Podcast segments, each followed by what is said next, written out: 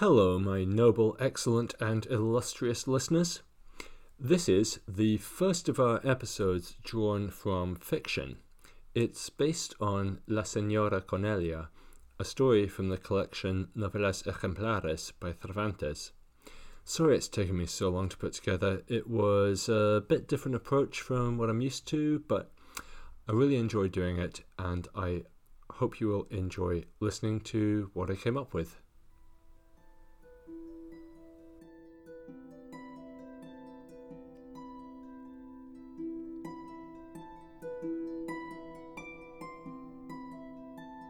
Hello, and welcome to Rare Adventures Journeys through Early Modern Europe and Beyond. Episode 5 Hatman.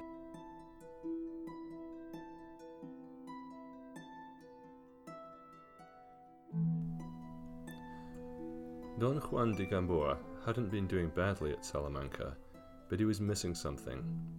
He had the privilege of studying at one of the finest universities in Europe and he had there the company of a childhood friend, Don Antonio de Isunza. His family supported him, provided for him, were arranging a marriage for him, and, once he graduated, would doubtless use their connections to get him a respectable position in the vast Spanish government. Probably something secretarial, followed by a military commission, then, maybe, a governorship. In time, perhaps, he would be a minister or a viceroy. He would travel the world in the service of El Rey Planeta, the global king, then back to their old castle in Biscaya, bringing honor, wealth, and grandchildren to the family. This was the path of a Spanish knight in this new age of world spanning empire. Privilege and prestige were laid out before him, but there was something missing choice. He craved doing something which was solely his choice, even if it meant choosing to do something mad. Okay, not quite as mad as having a Barney with a windmill, but perhaps some of the same spirit. Juan, his friend Antonio, and their pages decided they would bunk off school, join up with the army, and head to the Netherlands to get a head start on that honour and wealth. Studies and grandchildren could wait. The Netherlands had been formerly part of Spain, but had been in open revolt since 1566. By now, in 1609, the Dutch had established what was, for all intents and purposes, its own independent state, but the war would rage on until 1648, hence its name, the Eighty Years' War. One reason the Spanish had so much trouble in the Netherlands was the simple matter of getting there. European geopolitics at this time was a web of shifting conflicts and alliances, but the one constant was that the French really hated the Spanish. Passage through France was impossible, while sailing directly risked ending up like the Armada. So, instead, they followed what came to be called the Spanish Road. This wasn't a literal road. It meant taking a boat from Valencia to Genoa, mustering at Milan, marching over the Alps, travelling by barges up the Rhine, then regrouping in Antwerp before being sent to the front lines. Keeping this up for 80 years was a tall order, especially with the French eyeing up the Spanish holdings in Burgundy and the north of Italy. Anyway, this is what Juan, Antonio, and their pages did only to find that negotiations for a ceasefire were underway. Strictly speaking, it's the 82 year war with a 12 year break at half time. This was all well and good, except there wasn't much opportunity for Juan and Antonio winning glory and honour, just a load of demobilized soldiers wondering when and indeed if they were going to get their pay.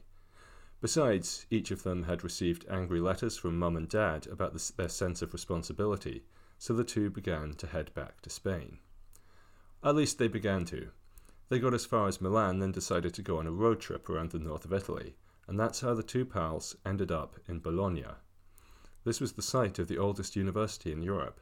In 1364, a Spanish cardinal had established the College of St. Clement here, specifically for Spanish students. And Juan and Antonio figured they'd be happier finishing their studies here. So, two years on from leaving Spain, they were settled in Bologna, back to studying and sharing an apartment together. Their parents were happy they were at school again, and they didn't have to face the awkwardness of explaining their absence to their former tutors in Salamanca.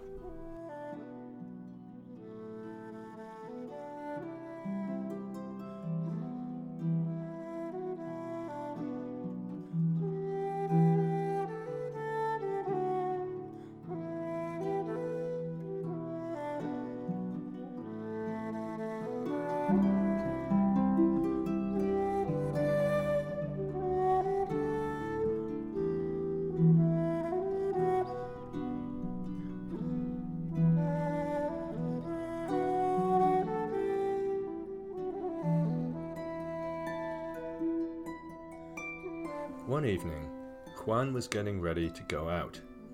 In early modern Italy, this meant looking good, but it also meant being well armed. The streets were a dangerous place, especially if you were going to swan around looking flashy. In Juan's case, he went for a classic the sword and buckler. A buckler is a small shield, not much bigger than your hand. Its main use is deflecting blows, but if you want to show someone you mean business, you can draw your sword and whack it off the buckler, or swash it, if you will, before squaring up to them. Hence the term swashbuckler.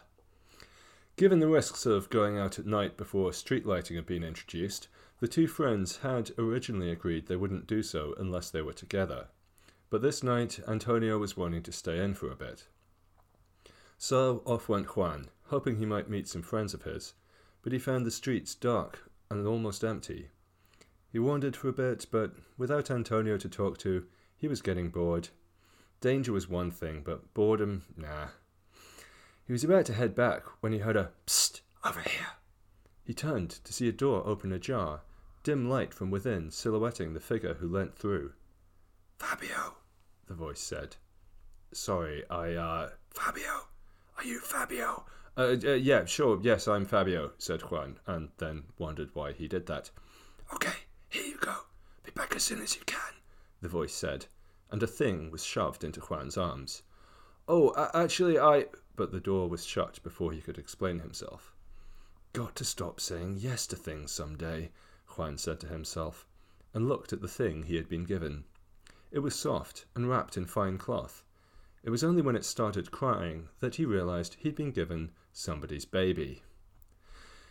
Hey, Juan said to his landlady a few minutes later. Not sure how to explain, but I've got this baby. No idea whose it is. Uh, is Antonio still in? The landlady took this fairly well in her stride and told him that Antonio had just gone out looking for him.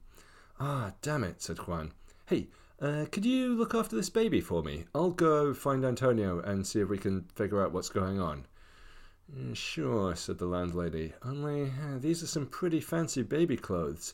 You might have got yourself involved in something big here, if you know what I mean. It was true.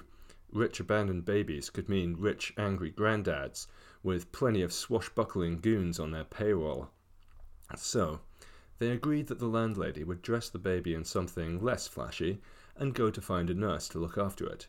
Juan, meanwhile, went back to the place where he'd been given it. Or him, I should say, since by this point they'd realized it was a boy. Got to stop saying yes to things. Got to stop saying yes to things, Juan said to himself as he walked along. Got to. Ooh, fight! Shouts and striking steel echoed down the street, and through the darkness Juan could see sparks flying where blade struck blade. As he approached, he made out what seemed to be a solitary figure fending off half a dozen assailants.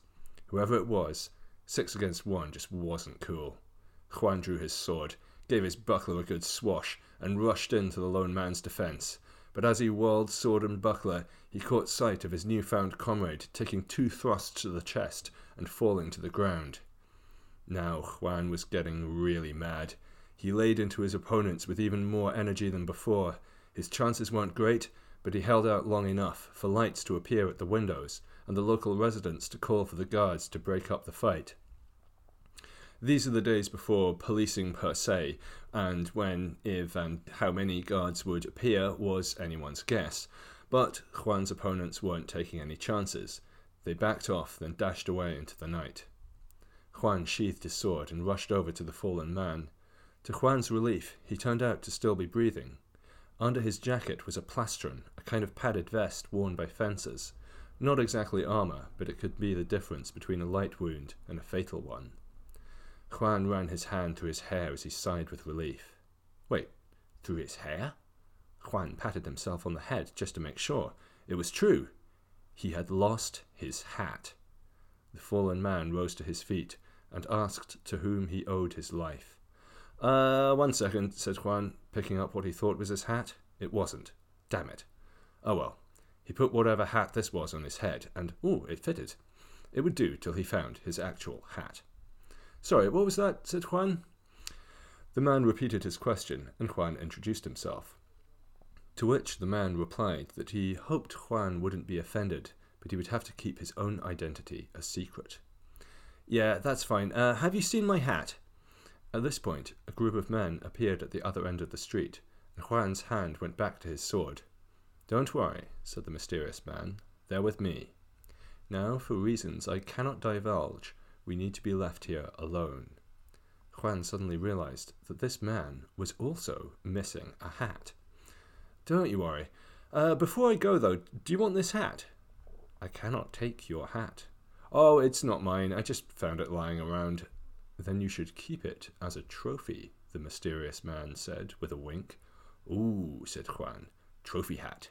I like it. Well, uh, good luck with all the secret stuff. As Juan walked back to his apartment, he realized he hadn't actually checked the door he'd been to before. Well, the door wasn't going anywhere. It could wait. He'd got a baby. He'd got a trophy hat. It was quite a night. Hey, Juan! He looked over his shoulder to see Antonio coming towards him. The maddest thing just happened. I've got to tell you about it.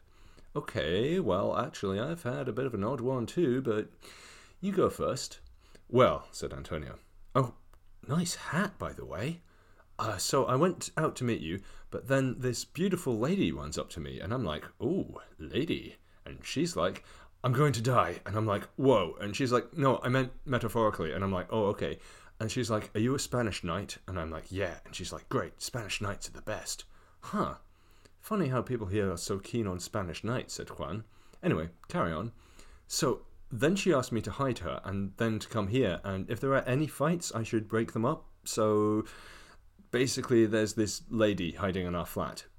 You seen any fights? Well, said Juan, flexing, I was actually just in one. It was pretty good. I fought like six bad guys, got a trophy hat. Oh, and I uh, told someone my name was Fabio, and they gave me a baby. Don't know what that was about, but there's a baby in our flat now, too. Huh. Weird. Well, I suppose we should probably go check on them. As they approached their home, their pages came out carrying torches for them. Whoa, said Antonio. What? Your hat? My trophy hat? It's got like diamonds on it or something. Seriously? Oh, this hat just gets better. It's like a 2000 ducat hat.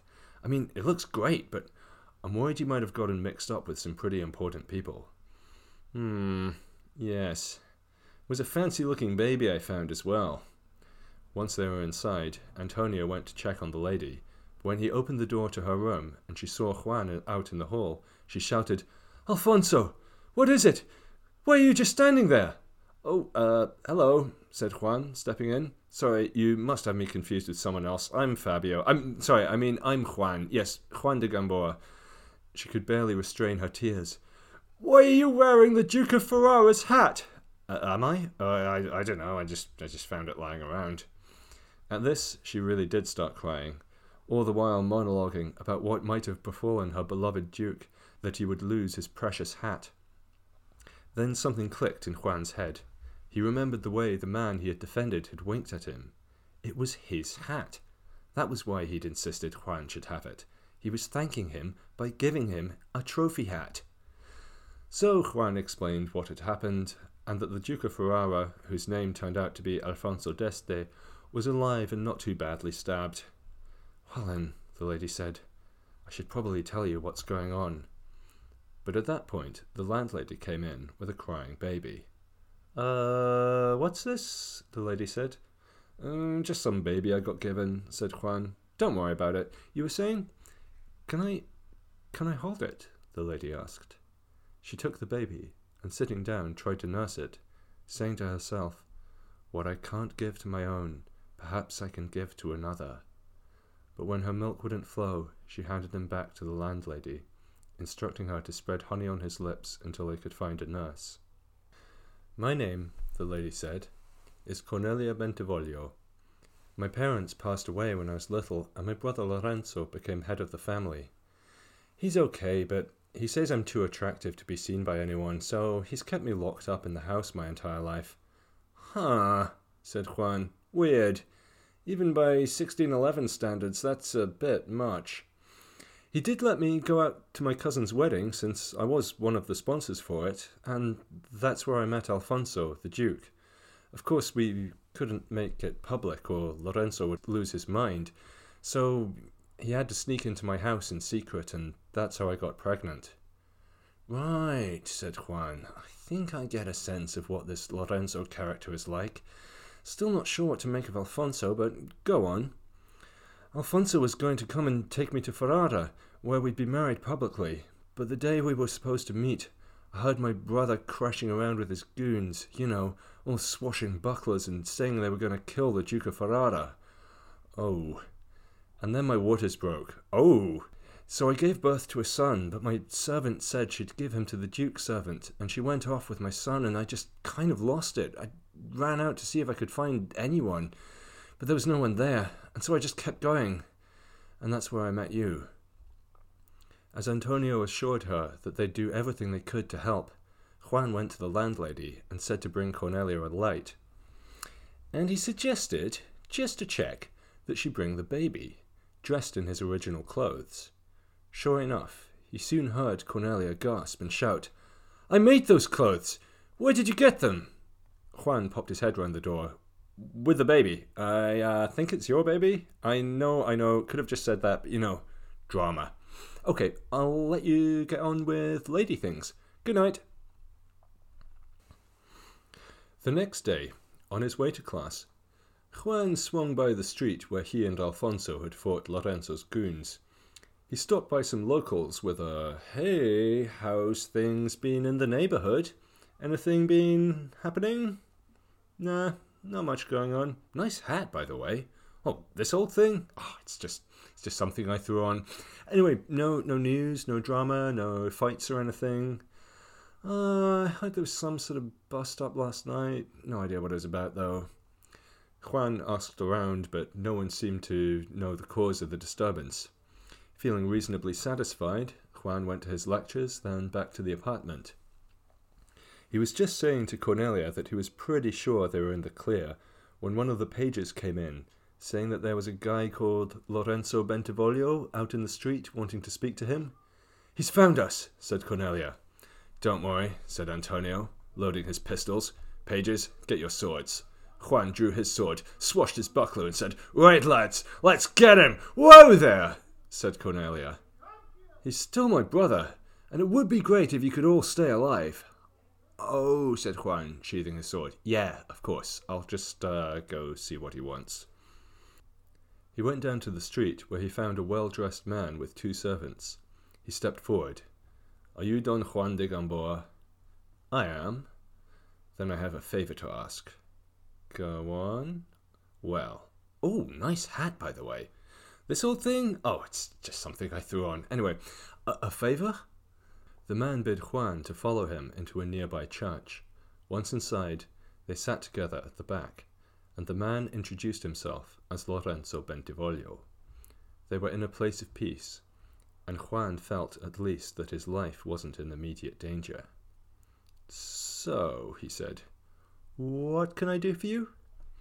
Well, said Lorenzo, I've got this sister, Cornelia, and she's really attractive, so I keep her locked up.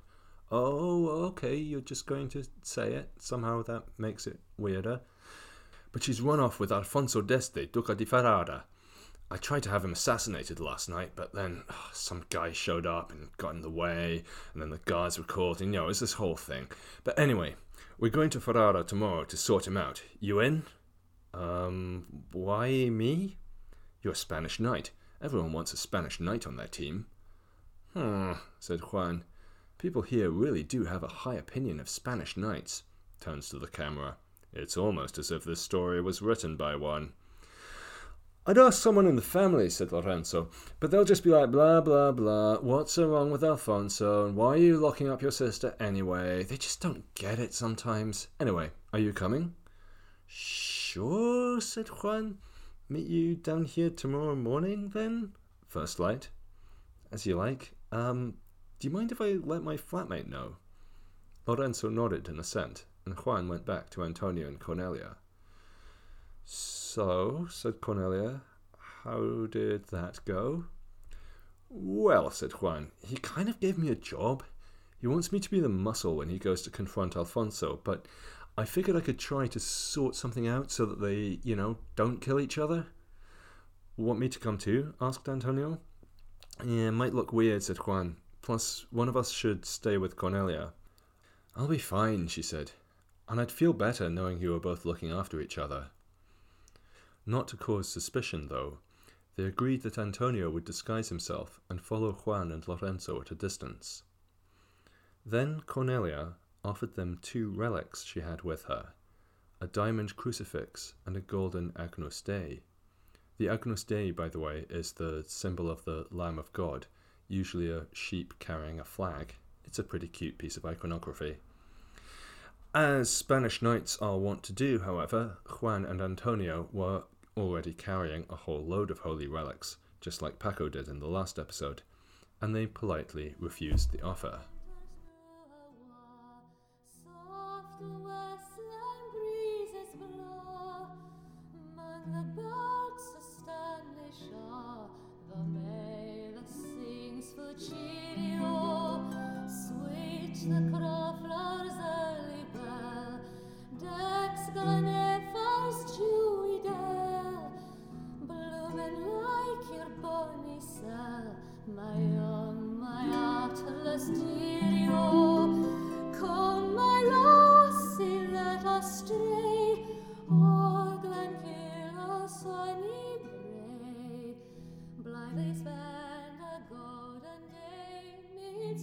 The next day, Juan wrapped a black band around the diamonds on his trophy hat, but, wanting to keep it special, he stuck some yellow and black plumes in it. I love you, trophy hat, he said to his hat as he stepped out to meet Lorenzo. They mounted on the horses he'd brought and rode off. Minutes later, Antonio, dressed as a servant, presumably in leather rather than velvet and with his sword concealed, came out, hired a pony, and set off on the road to Ferrara. Meanwhile, the landlady went to check on Cornelia, who told her about the plan. So, she said, since Juan's good with Alfonso and now he's good with Lorenzo, he can sort things out. And if it goes south, Antonio's there to help, so it's all going to be fine. Are you joking? said the landlady. Uh, what? So, your nut job of a brother shows up out of the blue to tell the two guys guarding you that he needs to take them away to a whole other city just because they're Spanish? I mean, I love a Spanish knight just as much as everyone else in this story, but does that not seem odd to you?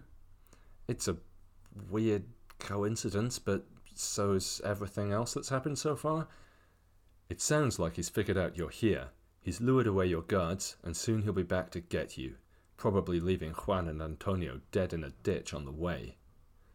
Cornelia began to panic. That would be typical Lorenzo behavior, after all. So, what do we do? Here's what I think, said the landlady.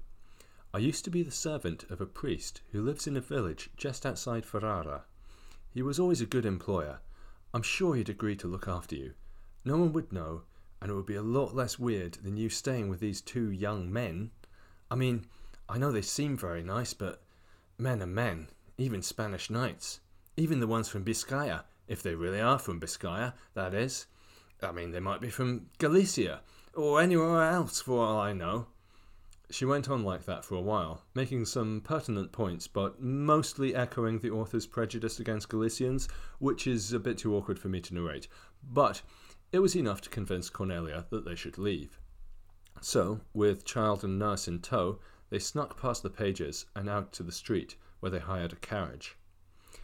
Now, part of Juan and Lorenzo's plan had been to take the byways to Ferrara and stay off the main thoroughfares, so Cornelia, not wanting to risk bumping into them, took the highway. Meanwhile, as Juan and Lorenzo approached Ferrara, they met a traveller coming from there. They stopped to chat, and in a nonchalant sort of way asked if maybe there was any news of the Duke. The traveller replied that he didn't know, since the Duke still hadn't returned from Bologna. Juan and Lorenzo sighed and turned their horses around, this time riding along the highway, since they figured it was the most likely route for the Duke and his entourage. Sure enough, they soon saw a troop of horsemen in the Duke's livery riding their way. They halted, and the horsemen halted. Okay, said Juan, let's not do anything crazy. You head out of sight and I'll assess the situation. Lorenzo shrugged and turned his horse off the road. As Juan rode forward, a carriage rattled past the horseman in the direction of Ferrara. Juan untied the band from his trophy hat to reveal the diamond. As the carriage passed, he saw its passengers were all veiled women. One of them was staring right at him. Oh, yeah, he thought. The ladies are checking out my trophy hat. Up ahead, the horsemen were also checking him out. Signore, said one to his master, the Duca di Ferrara, that bloke over there is wearing your hat. Ah, don't worry, said Alfonso. That'll be Juan. He's great. He's a Spanish knight. Like what he's done with the hat, too. Great plumes. Alfonso spurred his horse forward, while Juan dismounted and ran to kiss his feet. The Duke, though, leapt from his saddle before he could reach him, and swept Juan into a big hug. Juan, you look great. Thanks, and thanks for the hat. Lorenzo, who had in fact slipped off the road only to advance further, and was watching all of this, only saw what appeared to be his mortal enemy getting his latest henchman some sort of intense grapple. He drew his sword and spurred his horse into a charge. Whoa there, said Juan, still hugging Alfonso. It's fine, Lorenzo. In fact, could you give us a moment? He led Alfonso away from the road. So, to cut a long story short, that was Lorenzo Bentivoglio. You know, the guy whose sister you got pregnant? He's trying to kill you. I'm going to try to talk him out of it, but you've got to tell me are you messing Cornelia around? I'm not going to go mad at you, and I am really grateful for the hat, but you have to be honest with me. You have to be honest with me so I can make things okay for her. Alfonso sighed. I'm glad you said that. And believe me, I am serious about her. I was going to run off with her, but then there was that fight, and I waited for her, but she didn't show, and. Alfonso, Juan said, this is my point. If Cornelia and the baby suddenly showed up now, would you acknowledge them as your wife and legitimate child? Course I would, said Alfonso. I mean, come on.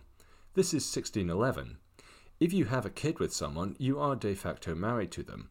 Weddings are actually only for spiritual purposes and the provision of legal witnesses. Of course, without legal witnesses, I could deny it was my child and say we weren't married, which would be all the more slime drippingly awful because being a man, I'd probably get away with it.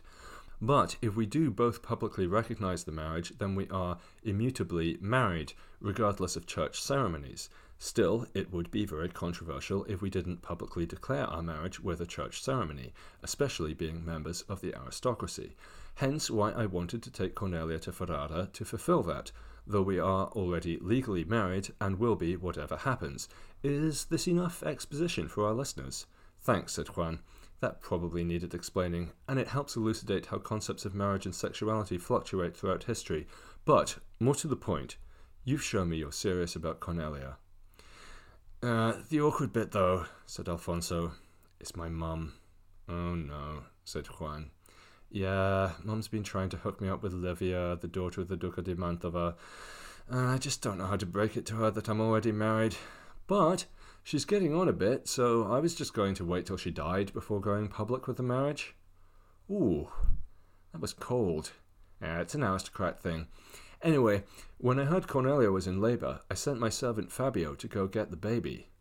Oh, so that's who Fabio is. What, what, what, was that? Oh, nothing. Anyway, Fabio gets told that someone's already taken the baby, so I go over myself, but I get jumped by Lorenzo's goons, then you show up, and now here we are, and I've no idea where my wife and son are. Well, said Juan, you tried to do the right thing. Just be honest and explain all that to Lorenzo. At this, Juan gestured to Lorenzo to join them. He dismounted and approached cautiously, only to have Alfonso throw his arms around him and call him his brother. He was about to ask what was with all the hugging, but Alfonso was already telling him the whole story. All right, all right, said Lorenzo, I believe you. But, uh, one key point where the heck is my sister? At this point, Antonio rode up. Antonio, said Juan, do you want to tell them? Tell them what? Where Cornelia and her son are? Oh, I get to do the big reveal. Yeah, they've been hiding at ours the whole time. The now brothers in law stood wide eyed a moment, and then began to laugh, and the four of them mounted their horses and rode back towards Bologna. Juan led Alfonso and Lorenzo up to his apartment. Antonio had galloped ahead of them to let Cornelia know in advance what had happened, figuring that her lover and brother bursting in at the same time might just freak her out. But when Juan opened the door, all he saw was Antonio sitting at their table with his hands over his face, yelling at himself. Is everything okay? asked Juan. Cornelia's gone! What? Where's the landlady? Gone as well! Alfonso and Lorenzo stared with suspicion and confusion, while Juan cringed with worry and embarrassment. But at that point, Antonio's page entered and looked around nervously. Uh, masters. Juan and Antonio took him aside and asked what was going on. You're looking for Cornelia? Yes. Do you know where she is? Oh, yeah, she's in Santisteban's room. Juan took a moment to process it. Santisteban was his page. Cornelia had her own room. If she was in Santisteban's, then did that mean. Antonio was already up the stairs in the servants' quarters, where he could be heard shouting Cornelia's name, and not long after lambasting Santisteban and telling him to open his room. Juan looked to Alfonso and Lorenzo. So, is Cornelia here? Yeah, she's upstairs, said Juan's page. He'd never liked Santisteban, and Juan got the sense he'd do anything to get him in trouble. This is bad, thought Juan. Alfonso was dashing up the stairs as he heard the sound of a door opening, and Antonio again calling Cornelia's name. Lorenzo and Juan went after him, Lorenzo pushing past all the others and approaching the bed, where a figure lay completely covered by the sheets. Cornelia, he said. Go away, the figure said. Lorenzo yanked back the covers to reveal, well, not his sister. You're not Cornelia. Yes, I am. I mean, you're not my sister.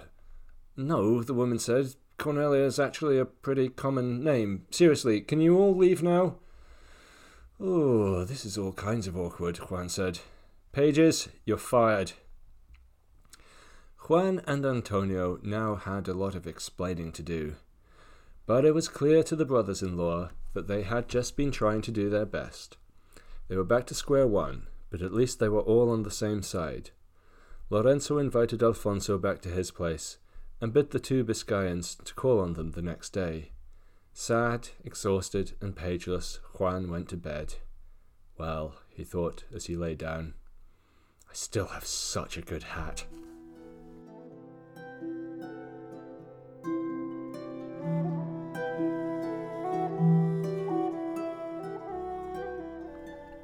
The next day, the two friends went to the Bentivoglio palace, where they were brought before Lorenzo. He said that Alfonso had left for Ferrara, and that they'd agreed it would be best if each of them looked for Cornelia secretly. They had enough informants of their own, and letting the news go public would just cause scandal. So the three sat down to discuss where they would begin their investigation. Alfonso, meanwhile, had dropped in on his childhood tutor, an old priest who lived in a village just outside Ferrara. The two had become good friends as Alfonso had grown up, and he'd always drop by whenever he went travelling or on a hunt. Today he sat gloomily as the priest arranged lunch with his servants. Is everything okay? the priest asked when he returned. No, said Alfonso. Do you want to talk about it? Ah, I would but I really can't tell anyone the details right now. Would some relics cheer you up? Ah, uh, sure, why not? The priest disappeared for a while, then returned, holding a baby. Alfonso looked up, confused. Was this guy losing his mind? That's a baby. Yes, said the priest. But it's a baby with relics on it. Wanna come take a look? Alfonso sighed and got up. He walked over and made coochie sounds at the baby, and then he noticed the diamond cross and golden Agnus Dei pinned to the baby clothes. Oh, okay, nice baby relics. Then he remembered. He'd seen these before. He looked up at the priest. You want to see who's nursing that baby? the priest said. A door opened. Alfonso turned, and there was Cornelia. Back in Bologna, the others were still getting nowhere when a servant of the Duke of Ferrara was announced. The man entered and introduced himself as Fabio. Ah, thought Juan. So that's Fabio. I think I'd make a better Fabio. Shall I just start calling myself Fabio? The man told them that his master required their presence as soon as possible, and in a few minutes they were back on the road, riding towards Ferrara. When they entered the priest's house, Alfonso was waiting for them. They eagerly asked him what news he had, but he raised his hand to silence them. My friends, he said, I have something to tell you. I was once in love with a girl from this village, but I left her when I met Cornelia. But since I came back here, I found out she'd had a child by me, so now I can only do the honourable thing and marry her. Wait, said Juan. What? said Antonio. What about Cornelia? said Lorenzo. We just have to accept that she's gone, Alfonso replied. This is messed up, said Juan. Lorenzo's hand went to his sword. Okay, back to plan A. I'm going to kill him. Wait, said Alfonso. Just wait till you see her. He stepped out of the room. Juan turned to Lorenzo. Yeah, he said. Let's get him. I thought he was all right at first, giving me a trophy hat, but this is not okay. I mean, said Lorenzo, it is a great hat. Such a good hat, said Antonio. Suits you better than him. Right, said Lorenzo. Thanks, guys, said Juan. All right, he's coming back. They were ready to draw when Cornelia entered. They stood stunned for a moment, then slowly released their swords. Alfonso appeared behind her, holding the baby. Here's my peasant girl, he said, with a big grin on his face. Cornelia laughed. You get it? She's the peasant girl I married. Alfonso and Cornelia rocked with laughter. Oh, the looks on your faces, amazing. Ah ha ha ha, said Juan. Is this supposed to be funny? Uh, I don't get it, said Antonio. I nearly killed him, said Lorenzo. It's a good thing we didn't bring any ranged weapons. Ha ha, yeah, ha, yeah, you got us there. You see, when Alfonso came here, Cornelia said, the priest asked if he wanted to see some relics. Then he brought out our son wearing the relics. Oh, well, that's really sweet, said Juan. So we thought we'd play our own trick on you, said Alfonso. Ah, uh, yeah, yeah, uh, this was just weird and awkward, though. Uh, with that out of the way, Alfonso and Cornelia formally presented their child to Lorenzo as his nephew, and asked his permission for their marriage to be solemnized. For now, it would still be a secret, and the old priest performed the ceremony there in his house. Cornelia asked Juan to give her away at the altar, and the two kept up a correspondence with each other once Juan returned to Bologna, and even after he and Antonio completed their studies and went home to Spain. Perhaps the choice they made hadn't been such a mad one. They'd done a good deed, made lifelong friends, and Juan had got himself a really, really great hat.